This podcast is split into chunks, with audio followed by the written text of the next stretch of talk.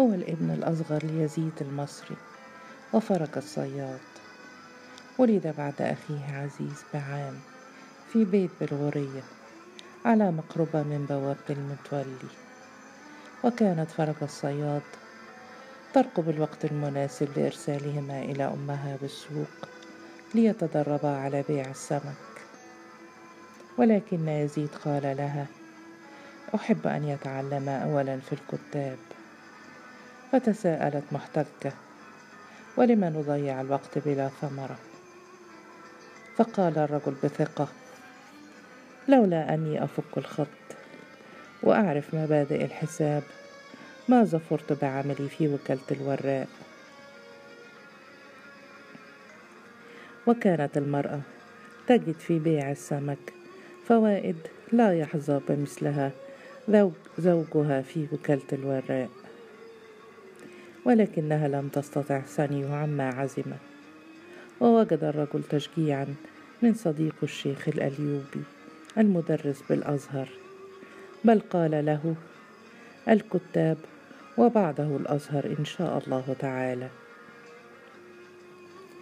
ولكن تدين يزيد كصديق الثاني عطى المراكيبي الذي كان يقيم في نفس البيت.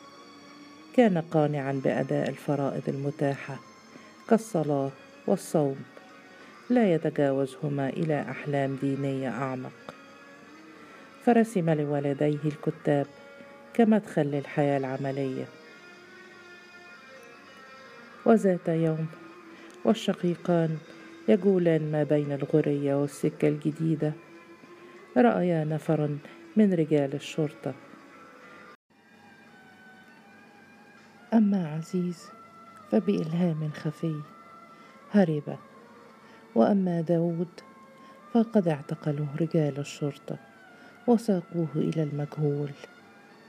وتحدث الناس بما رأوا وعرفوا أن الوالي محمد علي يحمل أبناء الناس إلى ما وراء الأسوار ليلقنوا علوما جديدة. إنه يحبسهم تحت الحراسة حتى لا يفروا من التعليم. وقال عزيز لأبيه لولا العناية لسقطت في أيديهم. وشكى يزيد مصيبته إلى الشيخ الأليوبي فقال له لا تحزن ابنك في الحفظ والصون وربنا يدفع عنه السوء. وبلغ الحزن بالأسرة منتهاه ودعت فرجه على الوالي بالهلاك. وشددوا في المحافظة على عزيز الذي واصل تعليمه في الكتاب.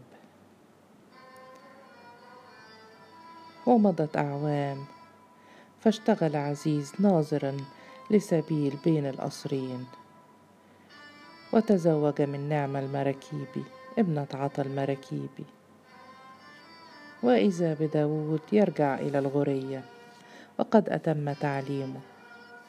وفرحت الأسرة بعودته فرحة كبرى ولكنها لم تدم. إذ قال داود سيرسلون في بعثة إلى فرنسا. فصاح يزيد بلاد الكفار. فقال داود لنتعلم الطب. وصاح عزيز لولا عنايتك يا رب لكنت من الذاهبين. وسافر داود ليخوض تجربة ما كانت تجري له في حلم. وفي غيابه توفي يزيد وفرج الصياد وأنجب عزيز رشوانة وعمر وسرور. ووسب عطى المراكيب من حضيض الفقر إلى ذروة الثراء ثم انتقل من الغرية إلى سراي ميدان خيرت. ورجع داود طبيبا وقصد مسكنه القديم بالغورية الذي انفرد به عزيز وأسرته. جمع الحب مرة أخرى بين الشقيقين وجعل عزيز يراقب أخاه باهتمام وتوجس. سره أن يجده محافظا على صلاته شغوفا كالعادة القديمة بزيارة الحسين. وإن تغير زيه إلى درجة ما. وبدأ أنه يطوي في أعماقه النصف الآخر الذي اكتسبه من بلاد الكفار. سأله ألم يحاولوا أن يردوك عن دينك؟ فأجاب ضاحكا كلا. وود أن يحدثه أكثر عنهم ولكنه آثر السلامة. وسأله أيضا هل حقا تشرحون الجثث؟ فأجاب عند الضرورة ومن أجل خير البشر.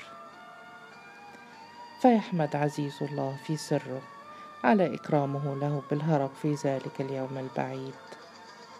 وقال لأخيه لولا ظروفك لكنت أبا من زمن.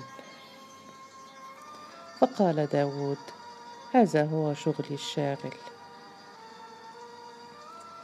وكانت توجد أسرة تركية بضرب قرمز آل رأفت فأشار إليهم قائلا لعلهم يرضون لبنتهم بطبيب عائد من فرنسا. ووجد في عطا المراكيب في حاله الجديد الشخص المناسب للكلام في هذا الموضوع. ولكن داود رفض باعتباره فلاحا حقيرا. ولم يشفع له علمه ولا زيه ولا وظيفته. وتألم الشاب ونظر إلى أخيه مسترشدا. فقال عزيز عندنا أسرة الوراء التي كان أبونا يشتغل في وكالتهم. أسرة من أصل مصري شامي ووجدوا ضالتهم في حفيدة الوراء الكبير ثني الوراء. فرحبوا بالعريس وتم الزفاف ومضى داود بعروسه إلى بيته الجديد بالسيدة. وقد أنجب منها ولدا عبد العظيم وثلاث بنات اختطفهن الموت صغارا. وترقى داود في عمله حتى حصل على رتبة البشوية ورسخت مكانته الرسمية والعلمية. وقيد له أن يوفق بين شخصيتيه المتنافرتين توفيقا ناجحا. فكان في عمله الطبي خير رسول لحضارة جديدة له رؤيته المستقبليه الوطنية التي يحفزها شعور أليم بما ينقص وطنه في مجاله. وله صداقاته الوطيدة بأقرانه من المصريين والأجانب.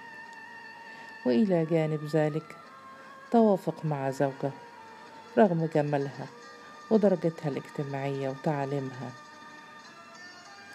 لم تكن تختلف اختلافا جوهريا عن أمه فرج السماكة.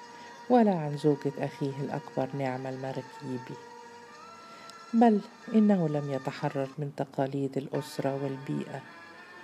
فكان يزور بيت الغرية بدافع الحب والواجب معا. وهناك ينسى شخصيته المكتسبة تماما. فيجلس إلى الطبلية ويأكل بشراهة السمك والطعمية والعدس والفسيخ والبصل الأخضر.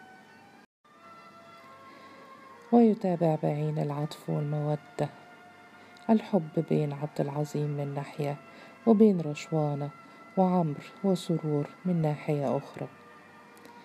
ويزور الحسين ويجول في الباب الأخضر ويتعرف إلى أصهار أخيه عطا المراكيبي.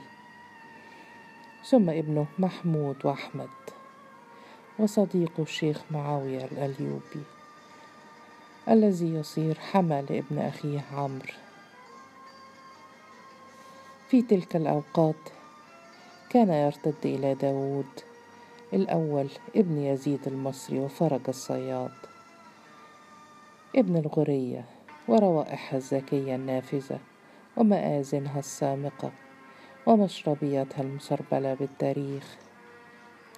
وقد تمنى أن يجعل من ابنه عبد العظيم باشا طبيبا مثله ليعيد سيرته. ولكن الشاب اتجه إلى دراسة الحقوق.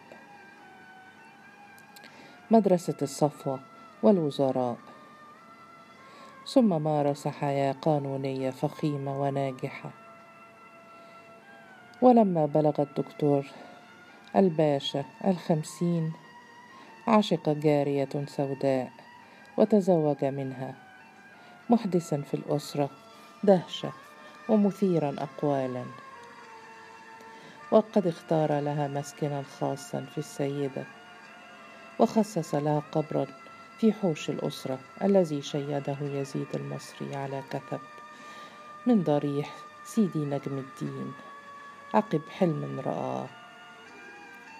وقد امتد به العمر حتى عصر الاحتلال وعاصر مع أخيه الثورة العرابية وأيداها بالقلب وتجرعا مرارة سقوطها.